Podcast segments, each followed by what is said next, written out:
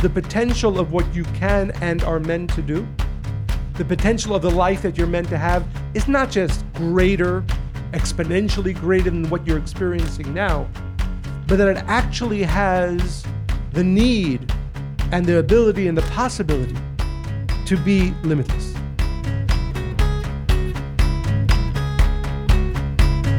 Welcome to Spiritually Hungry. Well, as Yosef mentioned, we're very excited to be here with all of you. Uh, some of you knew, some of people we know for a long time. This is a very important month, and as Yosef also mentioned, the Kabbalists teach that as the beginning of the month, literally the first few moments go, so goes the entire month. And therefore, it's been a tradition for thousands of years for Kabbalists, those who understand the importance of the what we call Rosh Chodesh, the beginning of the month, to come together. Because whatever light and energy I or you individually can awaken and receive is magnified that much more when we come together. And really, the reason why we're here tonight is not so much because we have the opportunity to share with you, but because we know that our month will be that much more powerful because we bring it together in with all of you here tonight. So I want all of us to, again, begin our consciousness there that the gathering on the new moon, by and within itself, with the right consciousness, of course, awakens for all of us the potential for a much more powerful, a much more fulfilling, a much more blessed month over the next four weeks, of course. And as Monica and I were thinking about what we want to share with you. The Kabbalists teach, and this is a very deep concept that the Zohar, the foundational text of the Zohar, speaks of, that there's a concept or an energy called the Or Haganuz. Literally, it means the concealed light. In our world, there is what is revealed. We all have revealed goodness in our own lives. But we are destined for so much more both our world, and again, unfortunately, we see so much darkness in our world. It's obvious that there must be, that there is so much more concealed light. And the gift of this month, and therefore the gift of us coming here together to maybe awaken our consciousness, our thoughts, is that we have the ability in this month, as in no other time of the year, to awaken both within ourselves and in our world a great revelation of that concealed light. So, our hope is for Monica and myself to share with you some ideas, some concepts, some consciousness that will enable all of us to truly maximize the gift and the power of this month. So, I hope as uh, I hope as much as I say, you know, when, whenever Monica and I record Spiritually Hungry, it's kind of our date night, and thousands of people listen to it as well. So Monica and I are here on a date. We're going to have a conversation, and we hope that you enjoy listening in on our conversation. Usually we're facing each other, locked in the gaze, but not tonight. Actually, if I can share, when we started the podcast, as, he always asks if he can share, but he doesn't wait for me to say, "Yeah, share." yeah, yeah. That's fine. So um, when we started the podcast it was during COVID, and we had only one microphone. So literally, we were sitting like this, not, not just facing each other, but literally right in front of each other's face, because we had to talk into one microphone. Now we're a little bit more distant, but our knees were touching, and talk about intimacy. Yeah, that was fun. You want to go back to that style? Maybe that's not, not a bad idea. So, most people are very excited for the month of Sagittarius. Nothing wrong with Scorpio, of course, but for some, it seems to be a challenging month and uh, people are eager to welcome in this new month. The other reason is that our potential can really be revealed. When we talk about potential, it's not just the potential of how we can use our bodies, but also our minds and also our capacity to love. We limit ourselves in so many ways, mostly through our negative thoughts about ourselves. We limit ourselves and what we can do and what we can offer for a myriad of reasons. So we're going to go through that. We're also going to, going to give you tips and tools. I have found, even in finding my voice, the hardest obstacle was discovering who I wanted to become, but also giving myself permission to do that. It's difficult to meet yourself and really allow yourself to shine and to be seen because it requires vulnerability. But know that it's possible and know that what you have the ability to do is far beyond anything that you can visualize in your current lens because your current lens is very much connected to, again, limitation based on past experiences, trauma, uh, doubt that you have. And so we're going to move that noise away from you tonight and really tap you into your potential. So I love sharing stories and Michael loves listening to them. And even if he doesn't, he I is do. forced to every week. So I'm going to share three short stories with you. Go for it. You like three? Yes. Three. Okay. So the first is well, they're all true stories. This is in Quebec in 2006. A 41 year old mother, Lydia, was walking with her sons when nearby children alerted her to an approaching polar bear. I guess that is part of the issue with living in Quebec, perhaps. So, fun fact our daughter Miriam, our oldest daughter, just last week, she's a Gemini. So, she has a lot of random information that could either be very useful or not at all. I think this actually happens to be useful. And you, I hope none of us have to use this ever, but I think that if you ever come across a bear, you're going to think of me. So, brown, if you come across a brown bear, brown, lay down. Black, fight back. White, good night. Just saying, okay? So Lydia told her sons before to run before placing herself between the polar bear and the children. The polar bear, of course, attacked, and Lydia attacked right back. She kicked and she punched the 700 pound bear. When the bear swatted her, Lydia fell on her back but continued to kick the bear with her legs. And fortunately, a bystander, again, Quebec, happened to have a rifle, which he then shot into the air six times and then shot the bear. Okay, I don't know, it's not my story. This is the story. So Lydia came away from the incident with very little injury, and her children were not harmed at all. This phenomenon is called hysterical strength. So Lydia was hysterical. Hysterical strength describes the extraordinary display of human strength it's usually prompted by life threatening issues. Now, they can't fully prove this because I think that would be unethical, right? You're not going to put somebody in this situation to really prove the fact, but situations show us this. So, th- we've also heard of parent lifting, right? Have you heard of that? I have not heard of it. Yes, you have. You're parent still, lifting? You don't know you have. No. Who here has heard of parent lifting? You've heard? Okay, sorry. No. Monica always like when she knows things I don't know. I love. It happens often. It, it, happens not often. Not often enough, but I love it. So this is a story of. His... Gilberto's enjoying it back there. so it's basically when uh, a parent lifts a vehicle to save a child. Okay. So now you've heard of it. I've heard of it. Okay, yes. there you go. So this appeared on CNN in the, and in the Washington Post in 2019. 16-year-old Zach Clark was outside with his mother when they heard someone crying out for help. They found their neighbor pinned underneath his car. Again, I don't know how people find themselves in these situations, but that was where their neighbor was. Zach was a high school football player and he moved quickly in front of the car, lifting it just long enough for the two women to roll the man out from underneath it. The man came away with non life threatening injuries, and Zach experienced a sore back and legs.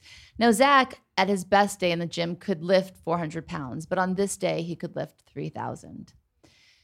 So again, if we just talk about body, right, what our potential is and how we use our bodies, it, we obviously are not tapping into the potential of that. And I'm going to give you one more story. One more story. This is about our brain.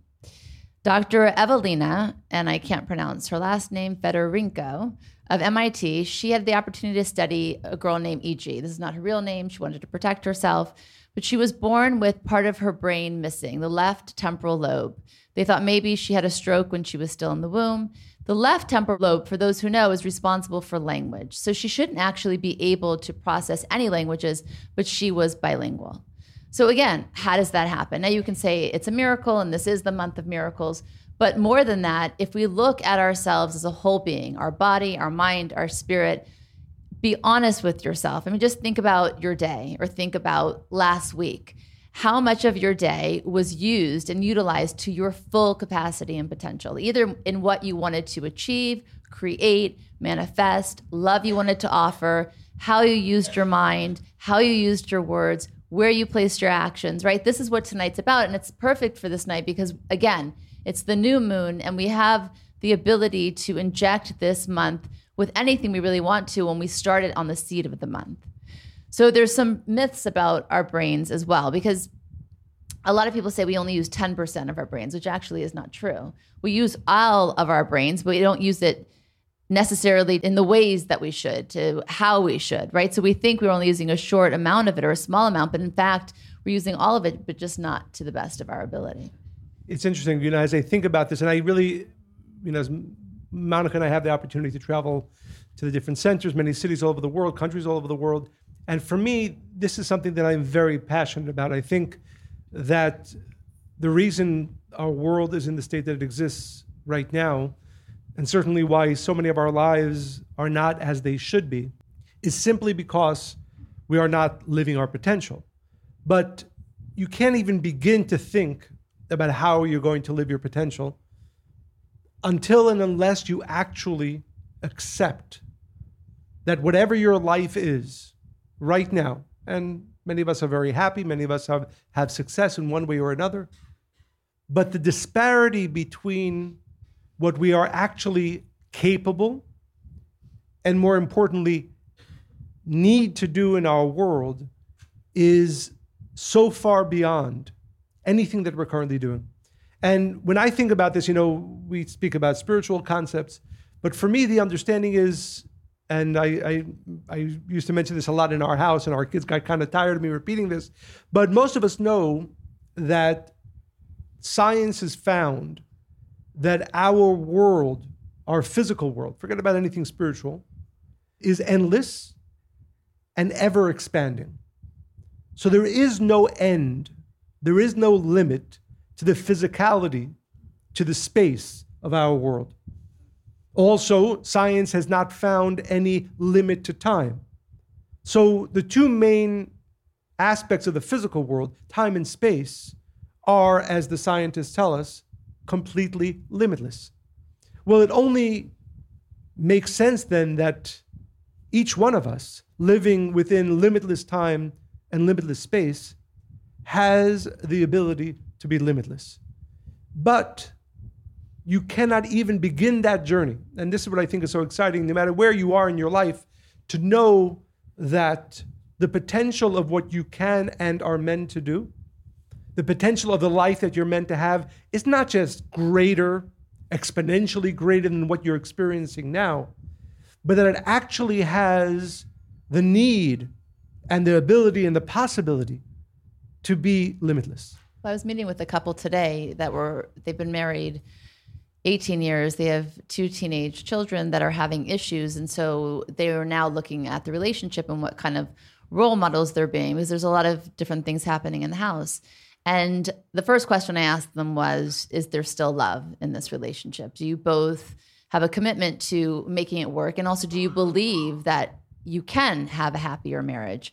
A life together that you can enjoy each other once again. Because if you don't desire those things and you don't think it's possible then let's not waste any of our times. Because if you can't see it right you can't visualize it and you can't don't believe that it's actually possible you can repeat the same story over and over again. And towards the end of the conversation the wife said well i already know what tomorrow's going to look like. And i said did you really just say that? What do you want tomorrow to look like? Why don't you write down what you want to do, how many times you want to speak to your husband, what you want the conversations to look like, right? So our ability to create is endless, but too often we get into this rut of repetition and limitation. We think that change and growth is out of our reach. Absolutely. And time and space, I think as you and I want you to unpack that a little bit because I know what you're saying, but I think we live in a world that is based on schedules and routine and structure. And you know there's a 6 a.m club and there i mean even the way we eat and food combining i mean everything is very specific and very planned out and methodical and it's all ruled by time and space. So we're asking people to go beyond that. Well more than right because we are limited by the stories we tell ourselves. And if we're honest if we're honest I think most of us would admit that even on our best days, in, in our best thoughts of our potential for our lives in all areas, there's still a limit. And as long as that's the case, as long as we still tell ourselves the story of limitation, there's no way we even begin to to live the life that we're meant to live. So, I you know there, there's there's again there's also a lot of research on this, but that there's a statement, and I've shared this. Those of you who are with us on on the uh, on Rosh Hashanah, there's a statement that I think to most of us will sound crazy. Maybe you've heard it before. I've said it a few times. It says that a person needs to imagine, needs to say to him or herself, "For me, the entire world was created." Right? That from the beginning of time until this moment in time that I find myself, all of that existed just so that I, me, and my soul can reveal its light. And if you think about that, and this is again what I, what I hope for myself and for all of us here tonight and all of our friends who will be listening to the podcast, that we literally break the mold of the story that we tell ourselves. How many of us actually believe that the significance of my life, the significance of my soul existing right now in this moment in time, is so important? And what I am about to do, what I am going to do with my life, no matter again, no matter where we find ourselves, whether you're you know young or old or middle, whatever, but that what I'm about, to, what I'm going to do, is worth the entire creation. What does that mean, worth the entire creation? Meaning that what I'm going to do is going to be so significant that what I am going to bring into this world is going to be so important and powerful that it is worth all creation from the beginning of time till this moment. So let's unpack that a little bit because it's so big, right? How it's easy to find yourself overwhelmed. Like, what do you mean? So if I don't find what I'm supposed to do and it's not huge, then what's my purpose? I know that's not what you're saying. But let's give the example of somebody who is a stay at home parent, right? And they might find that that's not big enough if we're talking in the realm of like the whole world was created for me.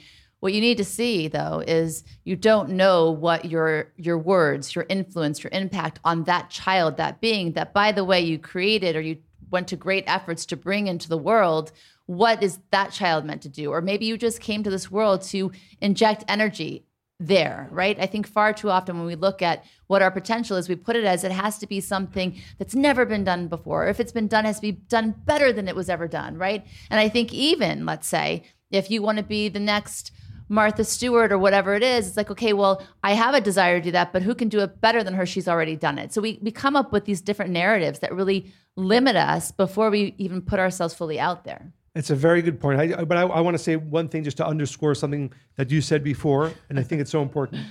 And that is, again, we have to begin with at least opening up our thoughts, our mind to the understanding that I am meant to be limitless. And we'll talk about exactly what that means. But as long as we're telling ourselves a limited story, even on our best days, there's no chance of us actually living the life that we're meant to live. So that's first. You literally have to wake up every morning and remind yourself, and again, I would say at least a few times a day, I have limitless potential. Literally, that simple story that none of us actually believes, even if we've heard it and we read books about it and we heard podcasts about it. So you have to wake up every morning, literally, and remind yourselves throughout the day I have limitless potential. And that means Now- that you are super powerful, right? Limit like limitless potential means that you are so powerful that anybody that you come across, you can influence them and change their lives for the better and yourself. Anytime I meet any anytime I have a random conversation with somebody I didn't even know or I didn't expect to have a conversation with, I always take it as a sign there's something that I need to say here or need to learn here. I never see it as random. Absolutely. And to, and to your second point, you know, I, I wrote a note for myself, and and I actually like what it says. Uh, Tonight? yes, tonight. No, before. The power of small influence. The power of small influence. Like Monica said, sometimes when we think about I love li- that. We didn't even know we were both going to say the same thing. so sometimes when we when we hear the concept of limitless potential, it's outwardly focused, which means I'm going to do something so great, so many people are going to think that I am great. It is outwardly focused, which is completely the wrong focus.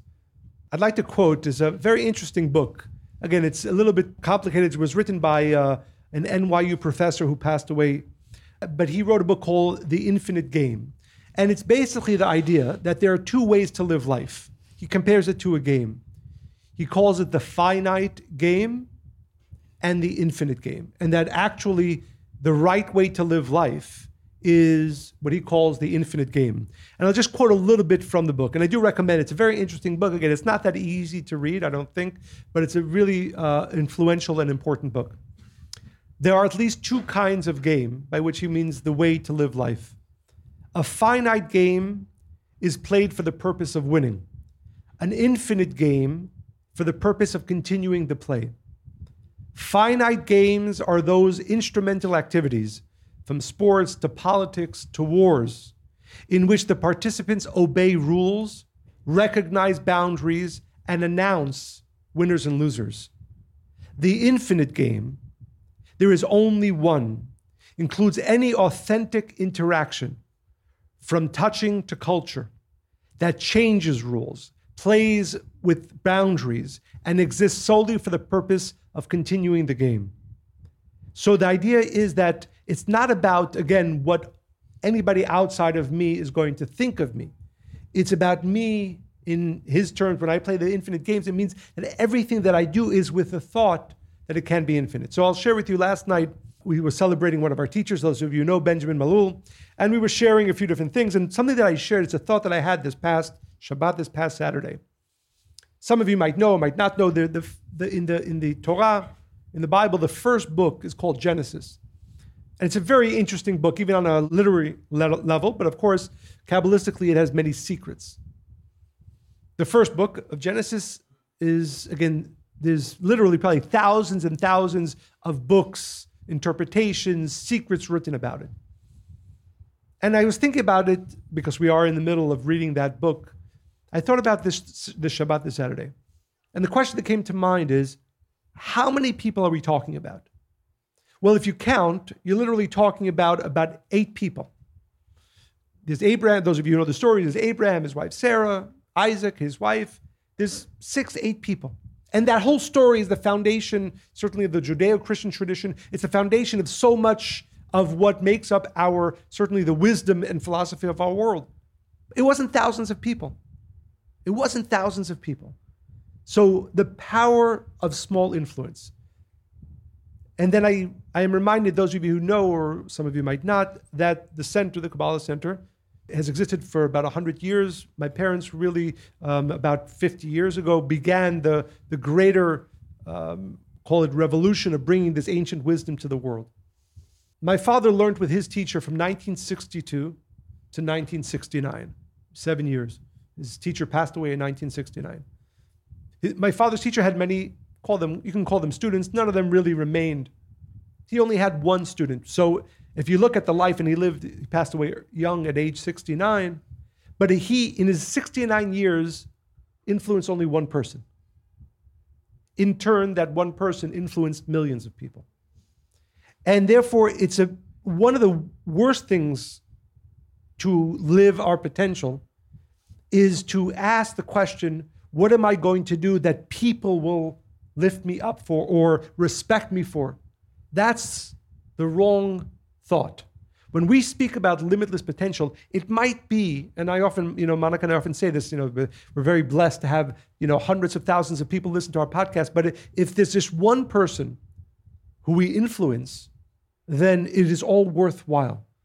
So when we're talking tonight, and every single person sitting in this room and every single person listening to us has much greater both potential and need to influence, but it doesn't necessarily mean what others will think. And actually, that's the wrong way to go about it is to think about what others, how others will see you through it, but rather my soul's expression of its power can be towards one person, can be towards 10, can be to my children, can be to my wife. That we don't even care about. As long as we are waking up every single morning with the thought, I know that my light and my soul and my power is limitless, and I will go in the world with that consciousness and allow my infinite light to be revealed.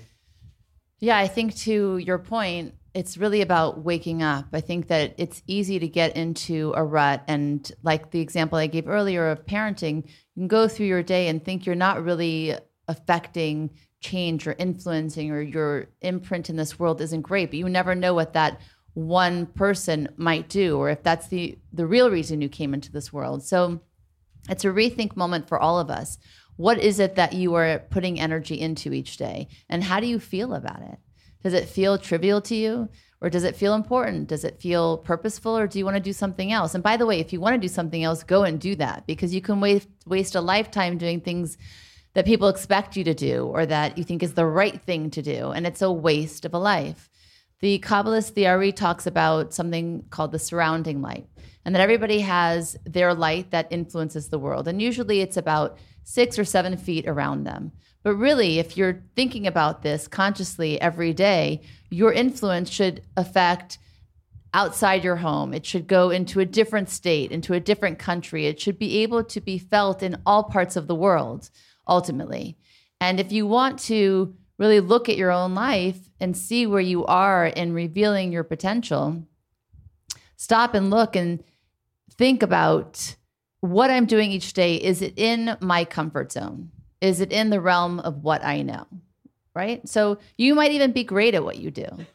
But then what is after that? If you really want to know if you're meeting your potential, it has to be something that is so far beyond what you can even see.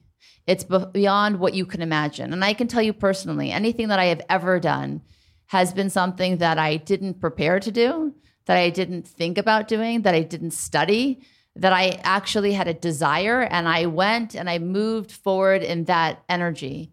And it's overwhelming. Really, the things that I try to achieve each day, each month, each year is beyond what I think is in my capability or even possible. And that is how you reach your potential. That's how you show it. It's about showing up each day in that way. And far too often we play it safe and we make ourselves small and then we get upset at other people for not believing in us but it really starts within yeah i would i think that's a very important point so if we're thinking about it and i know this is uh, i think i hope most of our desire to be able to live a life that is limitless in, in all ways unless you are doing something that is uncomfortable for you every single day there's no possibility of living a limitless life there's no possibility of revealing the light and the power that you're meant to reveal in this world. So I would say, you know, you know, so often people ask, you know, why is it, you know, I'm doing this or I'm doing that? Why aren't I manifesting my potential if you say it's limitless? If I believe it's limitless? And the answer is because one of the ways to make sure that we are living a limitless life, you have to be doing something that's uncomfortable. You know, often people ask the question, how do you know if you're living your life as you're meant? How do you know if you're actually living your potential? So I always use myself as an example. Some of you might know or might not. By nature, by nature, I am somebody who quiet. I, I, quiet, yes, quiet. I don't I don't necessarily enjoy speaking in public. I don't necessarily enjoy being with many people. But but I know that in order for my soul to reveal its light in the world, it's not just to ask you enough to ask yourself the question, what are my abilities? You have to ask yourself the question, what am I doing that is uncomfortable for me to do in order to reveal my infinite light? And it must be uncomfortable, which means think about your day, think about your week. How many things are you doing to reveal your potential, to live your life that are not something that are yours by nature? that they make you uncomfortable.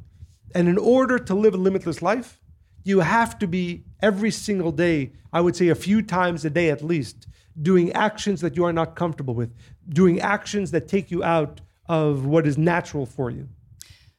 So there is something that limits our potential, and I think it's important to talk about, and that's trauma. And I think far too often it's a word that's used loosely and frequently, but trauma is trauma, and it's very much not just what's happened to us, but how we feel about what has happened in our life and how that limits us. There's a quote by Ralph Waldo Emerson, and he says, The love that you withhold is the pain that you carry. I thought it was really powerful. And he says, and it's the idea that there's a vicious cycle. There's pain, which is trauma, causes us to withhold our love, and withholding love causes us pain. So we go in this loop. And it's not limited to big things that happen like war or chronic illness, or violence. Trauma is any consistent pattern of behavioral or experience that creates the belief that we need to betray our true selves in one way or another to survive. I think that is so powerful. As we do that, even without thought, right? Something happened, we internalize it, we're changed by it, and we're not choosing the change that happens to us. So, here are some lesser known childhood traumas. And I don't consider these traumas per se, but they are um, having a parent. By the way, it's all about parents, and parenting is hard. and our power is huge. So, anybody who thinks that parenting is not a real job, we affect lives here. So, having a parent who denies your reality, having a parent who does not see or hear you, which is why we often find people, we seek out relationships that mirror that, and then we get upset that they don't see or hear us having a parent who lives vicariously through you and molds and shapes you to their liking, having a parent who does not model boundaries, having a parent who is overly focused on appearance, and having a parent who can't regulate their emotions. So there is this concept called emotional addicts. Have you heard of it? I've heard of it, but I'd love to hear you expand on it. so this is the loop of emotional addiction is our body is addicted to neurochemical hormone releases that we seek out the same emotional hit again and again. So the brain starts to crave the feelings associated with trauma response, even though these feelings are unhealthy. And it causes chaos in our lives. So this this loop that we go in because it's something that we're used to and there is something that physiologically happens and we go back and back time again even though it's not healthy for us. So when trauma is, is not properly addressed it drives our internal narratives our belief systems and we have an autonomic response. So i want you to think about the different things that have happened in your life that you're not even aware of that are dictating how you show up for yourself and how you show up for others. Because when we and that there's another there's another really important point here that I hadn't realized. And that is emotions experienced purely physiologically take 90 seconds to pass through our body. So just think about that. If you have no story attached to what you're feeling, it goes through you very quickly. But when you have a story about it, then it goes back to that emotional addiction.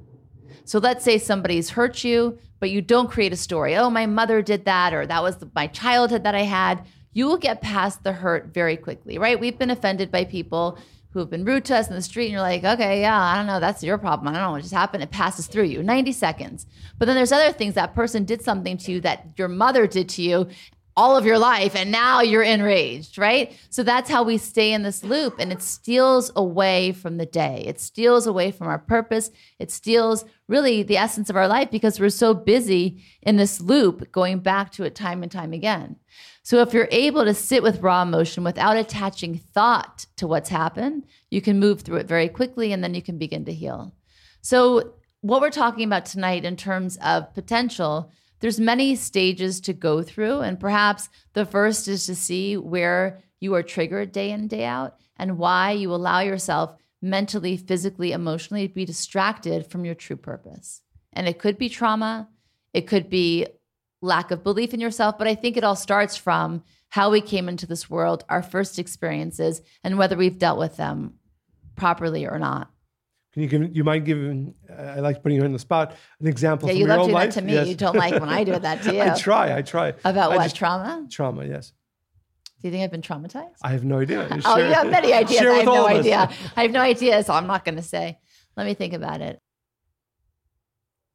Yeah, I mean, I, I've talked a lot about shame and guilt and blame, and I'm Middle Eastern, so those are very much uh, part of of our culture. And um, it took a long time to get past that, but I think I I identified the first time I ever felt shame, and was it? um, I decided that it wasn't going to be part of my reality anymore. So the first time I ever felt shame was that it was such a it's such a silly thing. But we were at we were in New York visiting not blood relatives, but they were like, and my mom's best friend, and we were sitting around the TV with her husband, my mom's best friend, my sisters, and he walks in. We've had dinner while watching TV, and the husband walks in with a plate of fruit, and he said, "Would anybody like some?" And I said, "I would." I was nine, by the way. I said, "Oh, I, no, I was seven. I said, "Oh, I would love." And everybody went, oh, like that I was rude in saying that I would like it, right? That I actually expressed what I desired and I didn't have any shame about it, but then I was shamed for it. And there were many, I mean, I ended up having an eating disorder later in life, and I can't say it's because of that, but when I go back to all of the things, I look back to the first time I felt shame. So anytime I had that emotion, I felt like I should restrict or withhold from myself, whether it was food or love or connection. And and I often say for people, we all have a default emotion. And for me, it was sadness, right? It was the way that I dealt with the shame. So if you look to how you deal with any kind of dissatisfaction or discomfort, go back and it's it's an emotion that will show up. It's how you meet every time you feel that. Go back to the first time you felt that way. And now look at it in your adult self and see it for what it is. It wasn't about you. It was about whoever was experiencing that with you. It was about other people's feelings and emotions, especially as a child. It was not about you. And you've probably chosen and carried it that it should be your burden. So I think when you release that, then then the 90 second thing, the emotions really go through you and they don't stick. And you know, it, and yes, it's all the things that we teach and do. But if I look at spiritually how we're able to live the wisdom of Kabbalah, it's really being able to go back and bring in that aspect of the creator and everything, right? I if I know that I am the creator because that's my potential, then at seven or eight or nine or even now, I am the creator. I am potential and I want to meet that potential. So I have to go back to the trauma and know that that's not really who I am. That was something that was put upon me and I don't have to accept that as truth. And if you don't accept that as truth, you get to choose your own. Right. And I think, like you said, I think an important consciousness or thought around being able to live our potential is the fact that it isn't about me, right? We know people, I'm sure we've all met people like this who believe that their success is because of them. We call it the ego. And there probably isn't a more powerful way to limit ourselves than our ego. That thought that I've accomplished this or I have this because of me. Because what really gives us power, and this is a concept that it's worthwhile both thinking about, that there is, we call it Kabbalistically, the creator or the light of the creator. And each one of us came to this world to be a limitless channel of that light. I am connected and you are connected, and every single one of us is connected to the force that created everything. So if I am able to, to connect to that force, of course, there's nothing that I will ever be limited in. But to the degree that we think, and the ego is very insidious and strong, that I am the cause rather than the channel for that light, that thought of ego immediately limits whatever I'm going to do, whatever I'm going to do. So while it's true, and it is important that we understand that every single one of us is connected to that limitless force of creation. But it's not me. It flows through me. And those two thoughts are very different. And one of them limits, and one of them creates limitless potential. And, you know, the Kabbalists teach that if you think about any limit that ever, that you have now, what you ever had, it was only because you believed that it was you. You know, I use the example of, you know, a water carrier. A water carrier goes to the well, and if the well is always, always flowing with water, he can bring water to everybody in the world. But if for one day he starts thinking, oh, why do I even have to go to the well, right? I, I'm, everybody believes or knows that I am the source of the water. Of course, he can no, no longer have water, not even for the world. He can't even have it for himself. And that is a very important consciousness because it also limits how seriously you take yourself. By the way, if you want to know if you want to ask yourself the question, you know, how big is my ego or how limiting is my ego? Ask yourself the question, how seriously do you take yourself? Meaning, when people say things, do things to me, if you really see yourself as the water carrier, as, yes, I am connected to that limitless force, but I am not the limitless force, then you are actually able to live a limitless life. When you start saying, believing, the wisdom is mine, the success is mine, whatever it is that you have achieved is yours, and you take yourself seriously in that way, you're putting up a wall after a wall after a limitation, another limitation. So, two paradoxical thoughts. When you live with the consciousness, you wake up in the morning and you say, There is nothing that I cannot accomplish today because I am connected. I can be a channel for the limitless force of creation, for the limitless force of the light of the Creator. You can be limitless. If you wake up in the morning thinking that I am the most powerful, that I have all that I that I have accomplished and all that I need to accomplish, always limited, always limited. So that that work of consciousness to wake up every single morning with the thought, the understanding that I can do anything and everything because I am, we call it a channel or a conduit, the water carrier for the limitless light. You will see, you will see what living a life that is limitless is. Well, I would love to hear any questions from the yeah. audience. So, uh, but I wanted to share one more quote, and then we can open up the question to questions. One of my favorite philosophers. He was actually the first person who taught psychology in the United States.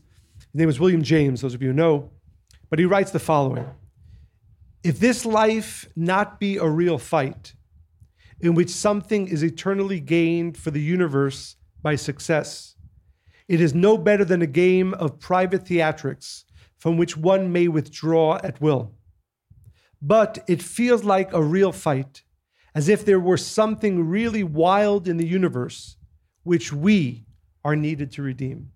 And I think that understanding that that every single one of us, and this is why I find it most inspiring to be hopefully inspire even one person to know that we are in a battle.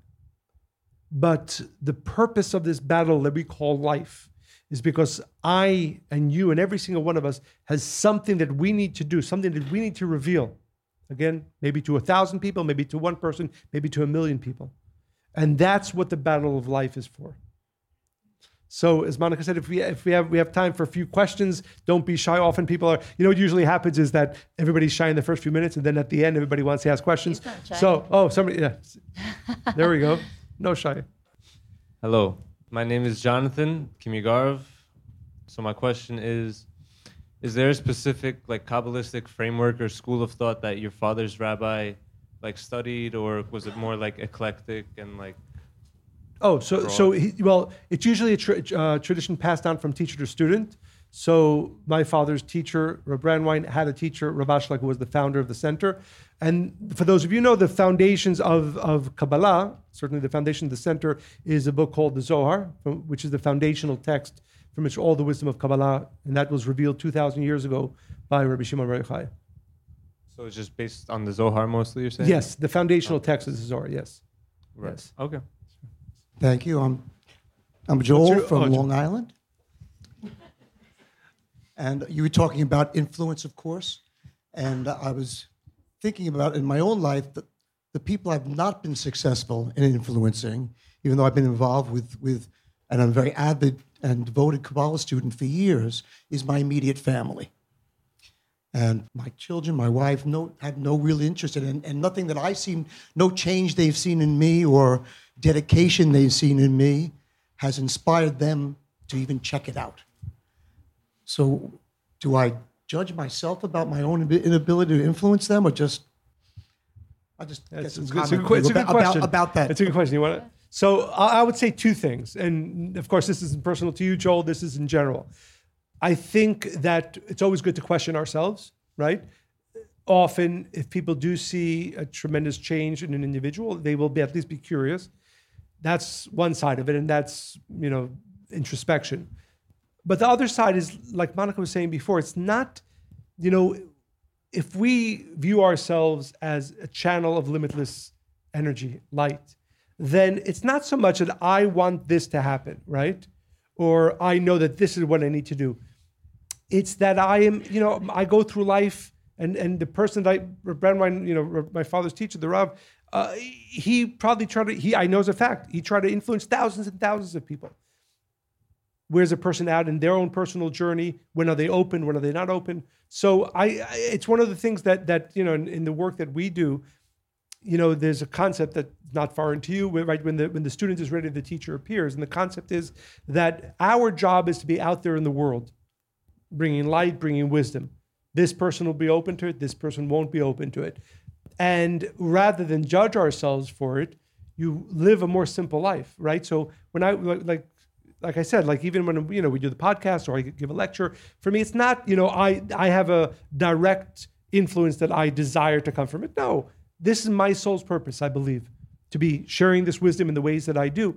If somebody listens to it, great. If nobody listens to it, also great. Because I'm not doing it, and that's why, by the way, I do recommend you know the Infinite Game. Is that is that you don't live life for anybody else. Literally, you don't live life for anybody else or the reaction to you, be it positive or negative. It's just that this is this is what you need to do. You know, I use the I, I, I gave this example once that the tree grows not because of the support of all the you know because everybody the trees around it or human human pe- people who come around will clap for it, right? A tree grows because that's its nature. It has to grow. And I think that's the way we want to view our life. We do, hopefully, the good things that we do, and we go through life expressing our soul, not because somebody will like it or not, but because this is what my soul has to do. I would just add that certainly don't be hard on yourself or judge yourself. It it's set up exactly as it should be. I mean, maybe if your whole family came, maybe you'd be less connected. I don't know what would be, right? So just trust the process, one. And two, maybe just check yourself in how you share information, or maybe they feel like they're pressured a little bit that this is something you really want. And so then when people feel pressured, sometimes they push back. Just let it be, let it, accept it, and just be easy about it. It doesn't mean anything. It is what it is now. It's not what it is forever. And see what happens. Do, uh, one more question, Abraham. One more question over here. Hello, everyone. Uh, this is really awesome. Thank you so much. My name is Caleb Kelly, and I wrote my question down. So here we go. Okay. Um, how Came do prepared. you- I like that. I like Yes, that. for sure, for sure. Um, how do you continue to be on the limit, on the path of being limitless and following limitless potential when people project their own limitations on you? Who does that? What? yeah, that's my answer. Who does that? What? I mean, for I think for us, if we paid attention to everything and anything people liked, didn't like, even the good things, right? We would limit ourselves. I think for us, you know, of course, nobody. I think we've just gotten used to not being dependent on any feedback, not whether it's positive or negative. Because if you're really doing the work for the reasons that are, I think, true to your essence, it doesn't really matter. You show up each day and you try to connect and you try to grow. And I think for, I can speak for both of us, we never feel like we've arrived anywhere and we never want to feel like we've arrived. So when you don't see an end and you also don't see roadblocks, then all you do is just spread your energy and your essence with the right intention and no agenda. Yeah, I, I would just add that, and I think it's really, really important because we all fall to this. But, and it goes back to what we were saying before, is that to the degree that we need or desire people to give us approbation, to that same degree, we will be limited by their limitation. But if we really, and this is not easy work, this has to be, you know, constant reminder, constant inner conversation. I do not need anybody to either like, support. It's great if they do, but I do not need that, nor do I therefore care. Because if you care for others liking what you do, you of course will be limited by when they dislike what you do. If you really, and this is, I think, maybe the most important part of our spiritual work, to really make sure that we're coming from our soul. And the reason why I live my life the way I do, and, and the reason I do what I do, is not because I believe anybody will be happy for me, about me because of it, but simply because I have to do it. And if I don't look to others to support me in order for me to do it, I won't be held back when they either don't believe or have their own limitations that they put on me. When we live our soul's potential, it means that we are doing it for me. You know, one of the, the founder of the Center of Ashlag has a phrase that I think about all the time. He says that the proper way to view life when we speak about doing is that there is only me and the light of the Creator. There aren't other people saying go for it, saying it's terrible, and so on and so forth. It's just me and the light of the Creator. And yes, it takes work and an inner conversation to get there, but that's where you want to get to, where I wake up this morning, I wake up tomorrow morning, and I do what my soul knows, feels that it needs to do, and I don't, it doesn't matter to me. It doesn't matter to me those who like and those who don't like. And when you're not looking to others to say, oh, what you're doing is great and you're amazing for it, then you will never be limited by those who think that you can't or won't. We don't even hear it anymore because you're not looking for it and you're not interested in it and you're not waiting for that feedback, whatever it is. So you're able just to be and do and uh, explore. I have a sweatshirt that says, underestimate me, that will be fun. Thank you for joining us on this new moon.